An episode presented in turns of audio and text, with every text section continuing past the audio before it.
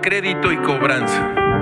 El IMBAL dio a conocer un boletín de prensa firmado por nadie, en el cual insiste en que el Instituto Nacional de Bellas Artes y Literatura reitera que en el Palacio de Bellas Artes no se llevó a cabo homenaje alguno a la referida persona.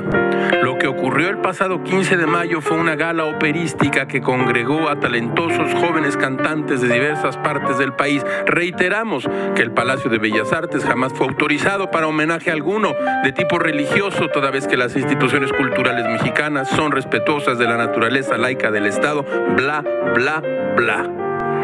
Gil se dio un manazo en la frente, sonajas y chupones a granel. Entonces, ¿cómo llegó el gordo Nazón a Bellas Artes con su smoking y toda la cosa? ¿Y por qué todos lo saludaban desde las butacas? ¿Y por qué había anuncios que llevaban inscritas estas frases? Escuche usted, El Guardián del Espejo, 15 de mayo, 20 horas, homenaje al apóstol de Jesucristo Nazón Joaquín García, Palacio de Bellas Artes. Hay una probabilidad de que se trate de una alucinación colectiva. Escuchen ustedes esto. Guillermo Sheridan tuiteó, se participa a la comunidad que el homenaje del año que viene al apóstol de Jesucristo de la luz del mundo con presencia de diputados y senadores en FRAC se cancela hasta nuevo apóstol. Todo es muy raro, caracho, como diría Alexander Pope.